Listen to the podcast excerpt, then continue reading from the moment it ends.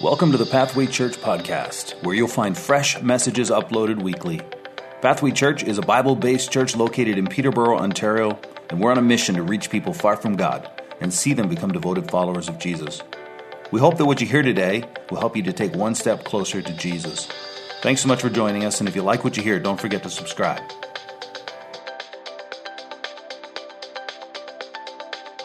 Introduce to you someone that many of you know, but some of you may not. Her name is Carolyn Cook.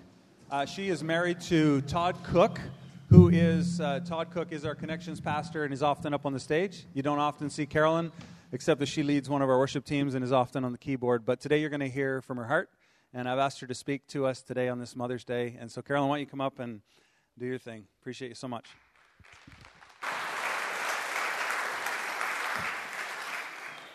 So I guess I'm going to do my thing here.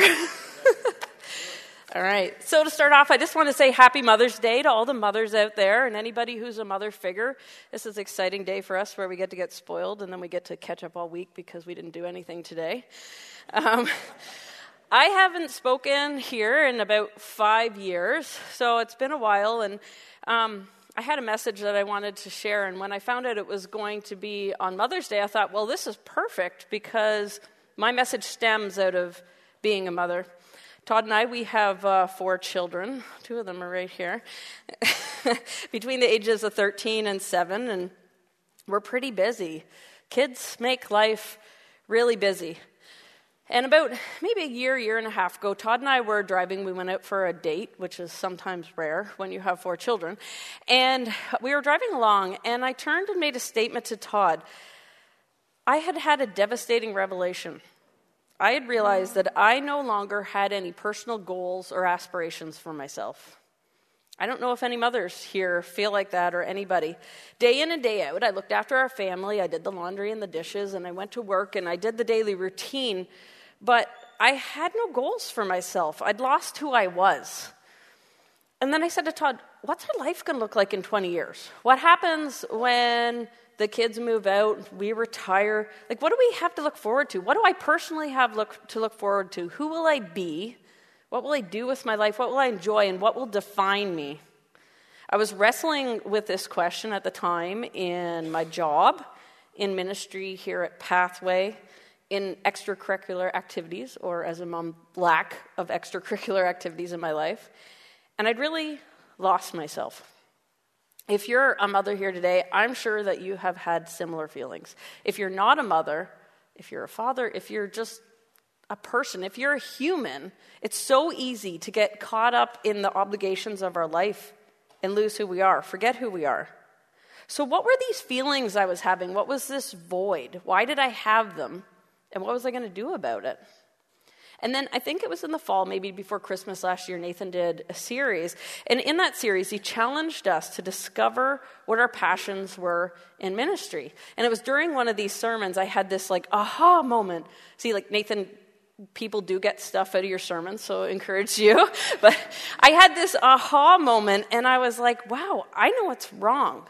The thing I'm lacking is passion. So after this aha moment, I thought, okay, well, what am I going to do about it? I know what the problem is. So I started researching passion. What do we do with it? How do we get it? What does it do for us when we go after our passions? I'm a person who likes definitions. So I started looking up the definition for passion, and I looked up Merriam Webster's definition. The first thing that came up, which I thought was so cool, was the suffering of Christ. That was huge. That was the very first thing that popped up. And I looked in a couple other dictionaries and resources, and that's what came up there too. And we're going to come back to this shortly.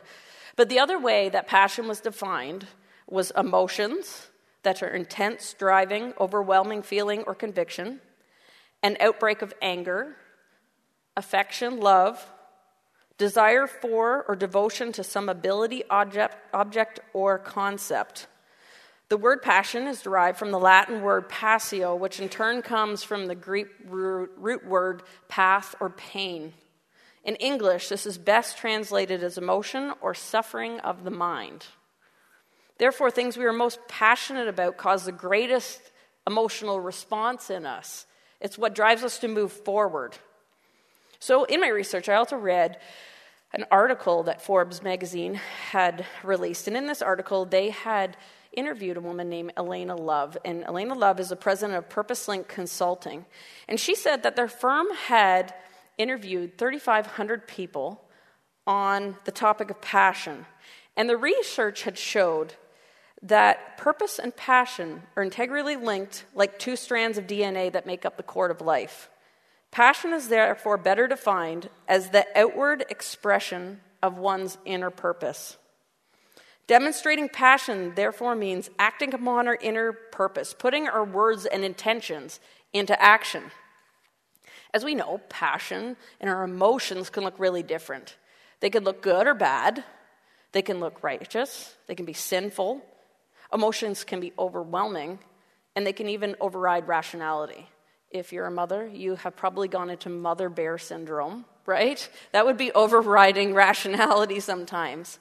And then I thought, I wonder who some people in history, who would come to my mind that are passionate people? And right off the top of my head, it took about 20 seconds to come up with four. So the four I'm going to talk about today, the first one that popped in my head was Mother Teresa.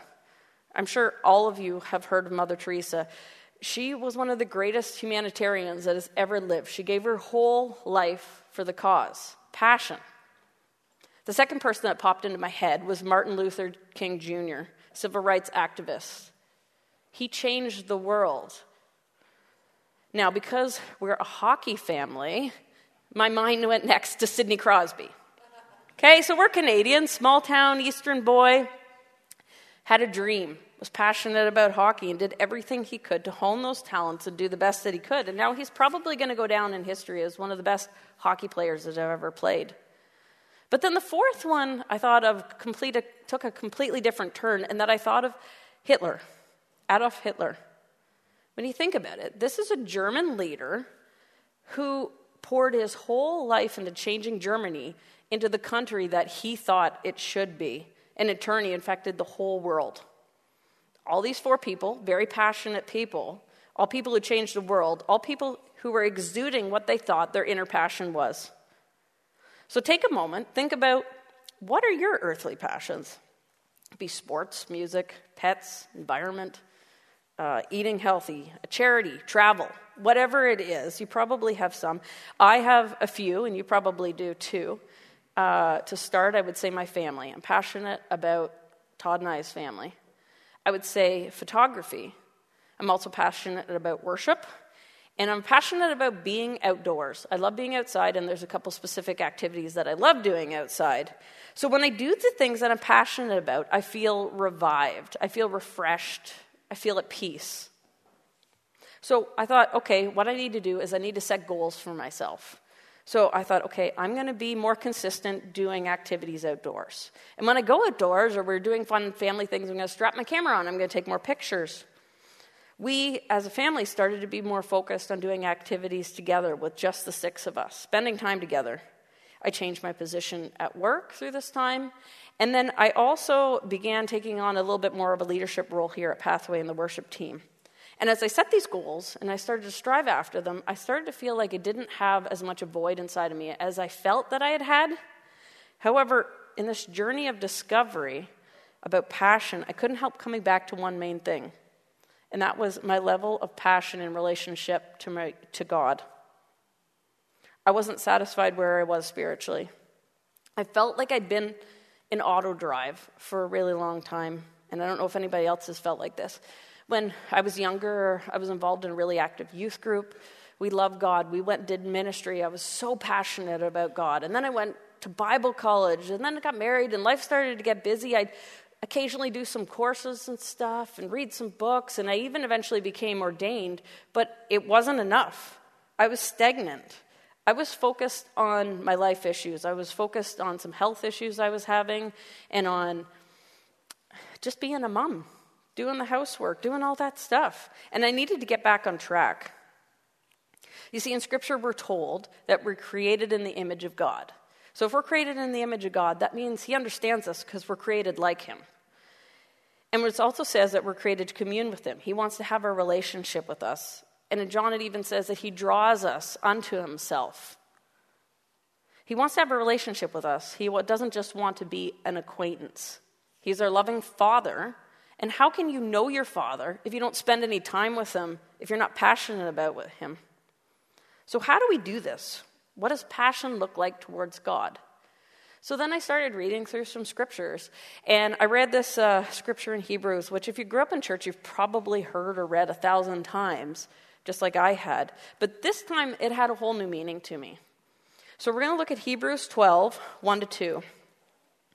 Therefore, since we are surrounded by so great a cloud of witnesses, let us also lay aside every weight and sin which clings so closely, and let us run with endurance the race that is set before us, looking to Jesus, the founder and perfecter of our faith, who for the joy that was set before him endured the cross, despising the shame, and is seated at the right hand of the throne of God. So, what's this saying to us? It's saying there's this path and we need to walk down it. No. It's saying take a little jog down the path. No. It's saying we have to run the race. And not only does it say to run the race, it says that we're called to run the race with endurance. This is no 100 meter sprint, this is a marathon. Has anyone here ever ran a marathon? Put your hands up. I want to see this. We had a couple in the first service, there's some. Okay, I can honestly say I've never run a marathon. I hate running. I actually think I'm passionate about not running. Just to prove this, I brought my running shoes today. I've had these running shoes for three years or more, and they still look like they're brand new because that's how much I run in them. Actually, like if they're scuffed or anything, it's probably from me dragging my feet wearing them, not actually running. So even though I don't run, I do know some things. I know that running a marathon is really hard work. Running a marathon takes practice, it takes discipline. You have to build up your endurance. You have to make sure you're putting the right things in your mouth, the right foods. You have to put the right things in your mind, or you won't be successful running the marathon. Another thing about running is that it's really hard as we've talked about. And it takes a lot of work, as we talked about. So, running a marathon, you need support. And if you, I started reading up on marathons, and I was noticing that along the sidelines of the marathon route, there's always people who come. People who come to support their loved ones, and they hold up banners and they cheer and they encourage them. And as I was looking at all this online, there was a whole bunch of catch, catchphrases people would write on these banners as people were running marathons. And the one that I saw that was my favorite was run like you stole something. Think about that. Running with a deep passion to keep going no matter what, because your life depends on it. Now, this is the kind of marathon that Hebrews talks about running with a passion, running like you stole something. The other thing about a race is if you're not running, you're not actually racing. I'm not a hugely competitive person, but my husband Todd is. Who laughed? Was that Madison? I'm not a competitive person. I enjoy games, but I want to play them to laugh. I don't want to play them because I have to win. But Todd is really competitive and he kind of thrives on it. And so every once in a while he tries to create competitions between us. And so he'll come up and he'll say something like, you know what? We really need to be more healthy. We need to exercise. We need to eat better. So let's do this competition where we, um, we figure out what our body fat percentage is. And then we'll set a date in two months, and whoever loses the most body fat percentage, then they win. And I'm like, oh, okay, yeah, all right. You know, we do need to be more healthy. So we start this competition. And so the first couple days, we're going strong, it's good. Then the third day, Todd will find me in the kitchen stuffing a whole bag of like Lay's chips down my throat. And he'll be like, What are you doing? The competition. I'll be like, eh, I lose. You win. Yay, you. And it drives him nuts. In something like that competition, I'm not running, so I'm actually not racing, right? See, run is a verb. And like I said earlier, I like definitions. So I looked up the definition of run, thinking that I was going to have this outstanding definition come up. So I went to Merriam Webster and I looked it up, and this is what it said to go faster than a walk. That's it. That's all it said. So I was like, okay, well, in my relationship with God, I'm pretty sure I'm not running. But the good news is, if we realize in our relationship with God that we're not running, there's still time to start. But how do I know if I'm not running the race? Is it measurable? I go to church, I listen to the sermons, I join a life group, I teach in Pathway Kids, I sing the songs, and sometimes when it's a fast song, I kind of clap a little bit. That means I'm running, right? I'm doing what I'm supposed to do. How many tea drinkers do we have up here? Put your hands up. Tea. Love tea. So if you're like me, you'll be at home one day and you'll just think, oh, I could just use a great cup of tea. So you boil the kettle. And if you're British, you boil it a second time because you have to make sure it's hot enough. And then you put the tea bag in and you let it steep and you take it out and you put your milk or milk and sugar or whatever you like. And then you think, I'm going to drink this, but oh, if I take a sip right now, I'm going to burn myself. So you set it down. But then you see you're a mother and you're a multitasker. So you throw the roast in the oven and then you think, oh, I got to put that load of laundry in. So you go run and do that. And then you're on your way back to the kitchen, but you get sidetracked because one of your kids has a question about their math homework. So you help them with that. And then you think, oh, I got to go put those vegetables on onto steam. So you run to the oven and you go put your vegetables on. You look over and oh, there's your tea you made, and you're so excited. So you pick it up to take a big sip, and it's room temperature. It's disgusting. Has anybody else done this? Because I do this all the time. Thank you for being honest. Oh, Dawson, yay. So and it's gross. And the thing about tea is you can't even nuke it. Like it doesn't taste well. Like good if you try to you do it again. So what does tea have to do with passion? The thing is, the Bible is full of imagery, and I love that because I'm a really visual person. So when I picture somebody running a marathon or drinking a cup of tea or something, it makes sense to me because it's real life for me, right? So in Revelations, John wrote to the church of Laodicea, and as he wrote to them, uh, he had some things to say because originally the Church of Laodicea was a really strong, passionate, on fire church. It's one of the first churches that was established by the apostles. And so Jesus had just ascended, and they have his words right there, and they're so excited. But you can tell from this letter that they're not there anymore, they're not where they used to be. So let's look at Revelations 3 15 to 16. I know your works. You are neither cold nor hot. Would that you were either cold or hot, so because you are neither hot nor cold, I will spit you out of my mouth. It's clear here that this church has lost its zeal. The people in the church had become complacent. At first, I thought, okay, I've heard this scripture a ton of times, but then I was thinking about the imagery of it and the purpose that God was using that imagery for us. And this statement, I was thinking, what does this mean? To be spit out of your mouth. And it's a sign of rejection, of disgust, of something being revolting. But how can being a lukewarm Christian be disgusting and be revolting? So, if we take a look at the scripture again, we have to figure out what hot, cold, and lukewarm is. So, hot, how would that be defined? Hot is someone who is passionate about God, seeks Him with all their heart, soul, and mind, and strives to live a holy lifestyle. Cold, what would that be? Being cold would be someone who had never heard the good news of God's free gift of salvation through his son Jesus Christ. Never heard, doesn't know, never been exposed to it. So that leaves lukewarm. What's that? Someone who has heard the good news but lacks interest or shows little enthusiasm.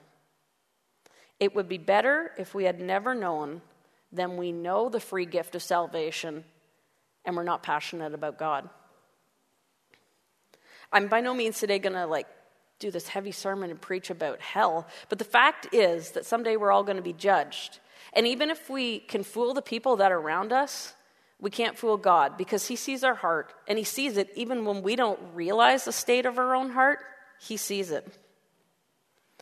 So I've always thought that setting goals are really important for myself, and through those all these years, 10 years or so, I had kind of lost the value of it. And as I mentioned earlier, I um, had set goals for myself in my earthly passions. And one of those was being outdoors. And one of my outdoor activities I'm passionate about is cross country skiing. So I decided this past winter that I would cross country ski three times, a minimum, if there was snow. so this one day, uh, it was earlier on in the winter season, and I set out to the nature trails at Trent, and I was like, I'm going for a ski. This is great. And I started out, and I had a really positive attitude. Yeah, I'm doing this, fulfilling my goals. It's going to be great. So I got out there and I started skiing, and I realized that the day was really mild. It was actually so mild that my skis were sticking to the snow. So if you've ever cross country skied, you glide, right? I wasn't gliding. I felt like I had like two massive logs strapped on my feet and I was just dragging them along. It was really hard work. So I get like, I don't know, maybe three quarters of the way through this trail and I am sweating like crazy. And if you know me, I don't sweat. So this was a big deal. I was like, this is really hard. And so I'm going along thinking, oh, I don't know if I can do this. And out of nowhere, I see this sign that I've never seen before on this trail. And it says, shortcut to parking lot. See, there it is. And I'm like, yes, thank you, Jesus. There's a shortcut. You know what? Today it's too hard. Today I've done enough. I'm going to take the shortcut. So I'm sitting there looking at it, and I look and there's like a trail marker in the yellow there. And usually it says how much longer is left in the trail. But for some reason, they didn't have it on this sign. It says zero, which I know isn't true because I'm in the middle of nowhere. And I'm thinking, I have no idea how much longer this is going to be before I get finished. So, as I'm contemplating, I ski up a little closer to the sign, and on, underneath I see another sign. I So, what's that say? And it says, hill, steep. And then you can see it's even like sharpied in steep, like they decided to add that later. And I was like, okay, you know, I still want to take the shortcut. You know, it's, I've done enough. It's too hard. No worries. It's a little hill. If I just go through that trail, I'll go down to the shortcut and it'll be fine. And I'll go back and it'll be, it'll be easier. So I stood in front of this sign, no joke, for probably five minutes, partially because I couldn't get my breath back, but also trying to decide shortcut, not shortcut, shortcut, not shortcut. In the end, I was like, no, I'm being stubborn. I set this goal, I'm going to complete it. So I kept going. So I kept going through the, the, woods and I came down and then I went through a valley and I came up on another hill and I looked back and I could actually see this shortcut coming down off the hill. And I'm not joking, it was literally like straight down a hill, a path maybe this wide with huge trees. I would have died if I had taken the shortcut. And I was thinking, that would have been so dangerous. You see, our spiritual life is like this. When it gets hard, when it gets uncomfortable, we take the shortcut, not realizing how dangerous the shortcut is. It's so easy to slack off in our passion for God.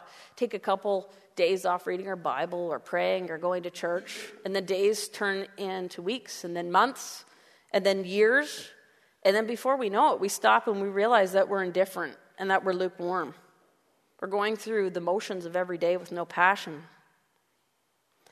So, if we're called to be hot, if we're called to run the marathon, what does that look like?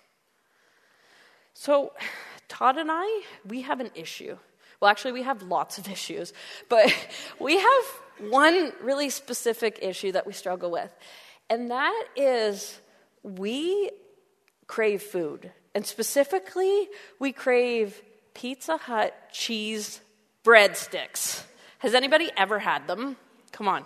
They are amazing. We will not even order pizza and we'll order breadsticks. So every once in a while, it'll be late at night, let's say a Saturday night, and we decide, you know, the kids are in bed, let's watch a movie. And so we got to put the movie on, and it doesn't fail. One of us will turn to the other and be like, Do you know what would be so good right now? Breadsticks. And then it's like once the words are out there, you can't take it back, and they get in your brain, and you just, you want breadsticks so bad. So then, like responsible adults, we stop and we're like, you know what? We're not going to get these breadsticks. You know, number one, it's not in the budget, okay?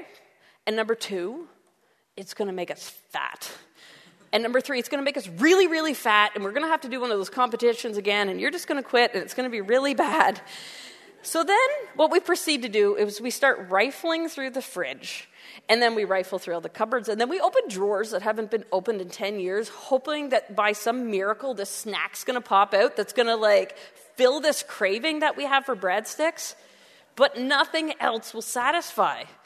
And we order the breadsticks and we eat them and we get fatter, and that's how it goes. But this is the kind of passion that we need to have in our relationship with God a craving that nothing else will satisfy. The cool thing is that the business world has caught on to the importance of having passion. Just like that article I talked about earlier by Forbes magazine, I looked into it, and there's a lot of consulting groups out there that basically make millions off of businesses because they've realized how important it is for companies to have their employees be passionate about their work. And in all the different consulting groups I looked at, they basically had four basic attributes that they recognized that passionate people had. And then as I started reading through all these attributes for the employees, I realized this is exactly the same for our spiritual life. It applies just as much to running our spiritual marathon as it does in the workplace. So I thought we're going to take a couple minutes and go through them. Attribute number one is curiosity. People who are willing to go the distance to find the answers. Are we willing to go the distance to find out more about God, to seek Him, to find out more knowledge about who He is and what He's called us to be? Sometimes we just have to step out and follow those questions that we have so we can get some answers. The second is courageous. People who are willing to be uncomfortable to go into the unknown and then apply what they've learned. The fact is that in our culture today, being a Christian isn't really accepted anymore. In the last 50 or 60 years, we've seen a huge shift where all our grandparents, everybody went to church, everybody was a Christian, and it was accepted. But now our culture says accept everyone, accept everything, make them welcome, dot, dot, dot, accept Christianity. What used to be the norm has now become the exception. And sometimes it feels like in our walk that we're swimming upstream.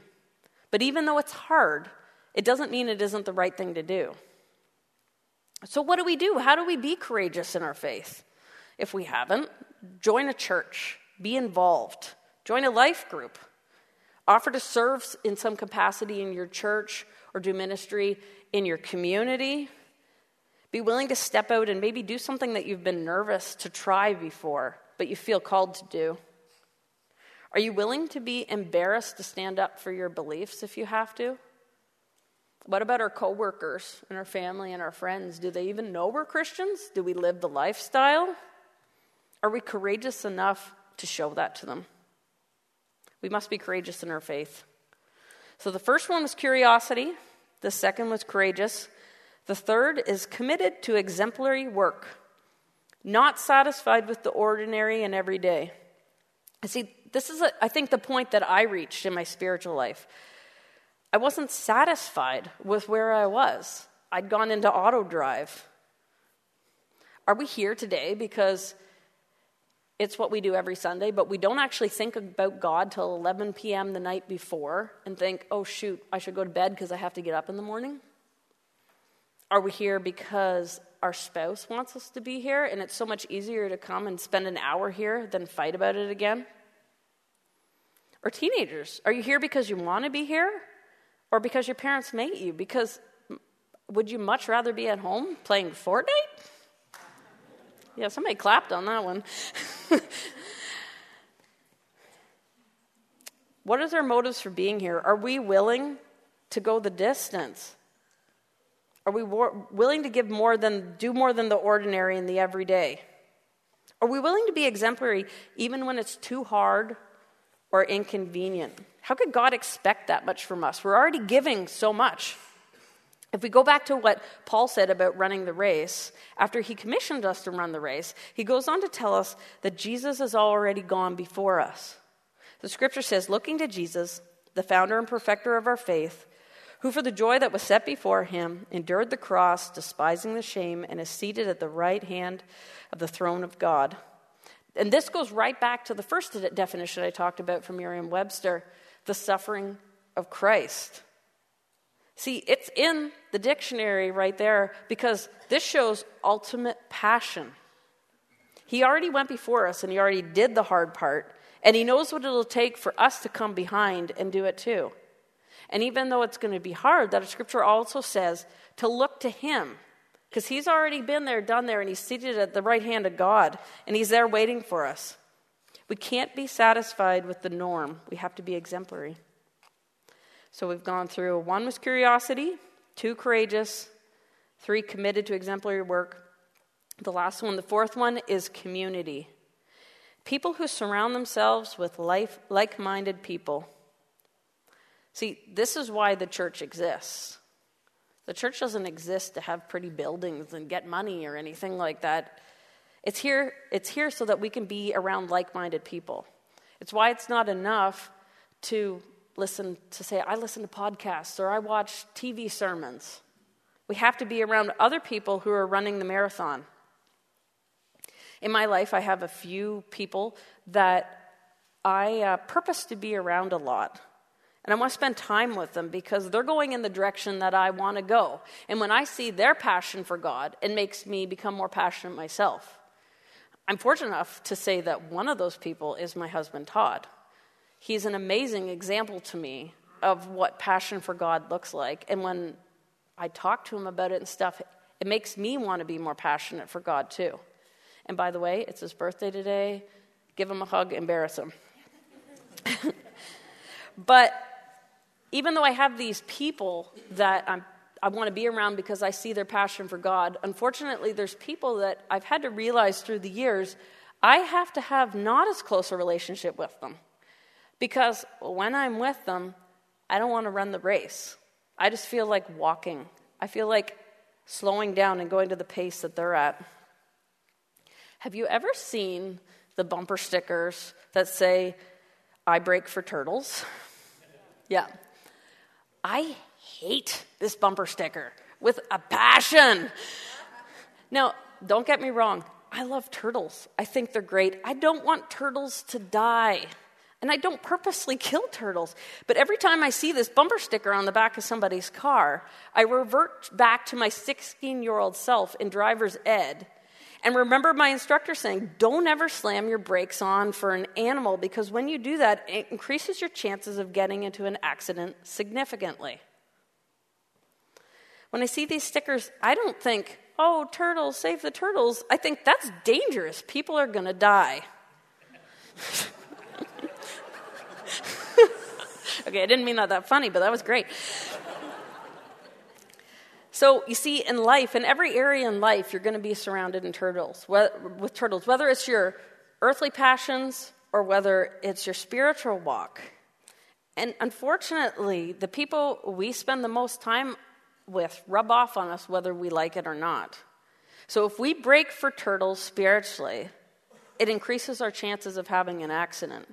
It increases our chances of being complacent and becoming lukewarm. So, this is why it's always important to be evaluating our relationships. I'm not saying you be mean to people and say, I'm never talking to you again, but you choose how much time and what you're going to do with other people. You have to decide are the people that I choose to surround me the most, are they turtles or are they cheetahs in their faith? do they build us up and encourage us to keep running? Or are we too embarrassed so we slow down and walk with them? Or sometimes do we feel like we're the only run, one running the spiritual marathon and we don't want to do it by ourselves? So, as I close today, I just wanted to say we all get lost. We all get busy. Mothers, fathers, whoever you are, caregivers, bosses. We get caught up in life. We got, get caught up in all the obligations we have. And sometimes we forget about running our spiritual marathon. And we use the term Christian pretty loosely we think we're doing fine. We think that we're doing enough. We try to fill our life with all these earthly passions, and that does fill some of the void we have. But the only way to fully, fill the, fully, fully fill the void is by running the marathon. I encourage you to take some time this week and just think about where you are in your marathon. Once you've realized where you are, just think where do I want to be a year from now? Do I want to be where that person is? This, this, this. What does the Bible say? What does He call us to be? And then once you realize where you want to be from a year from now, set some goals. Start doing some things. Start going back to those four attributes. Start being curious and courageous, committed to exemplary work, being in a community. Because you're not alone in this journey. You're not alone in this marathon. And this is what our church is for. So come and talk to somebody if you're struggling with this. We have a leadership team, pastors, we have people that'll pray with you. But I just encourage you to take that challenge this week and figure out where you are in your marathon. Thanks for listening to the Pathway Church podcast. If you'd like to reach out to us, go to our website, pathwaylife.com. And as always, don't forget to subscribe. See you next week.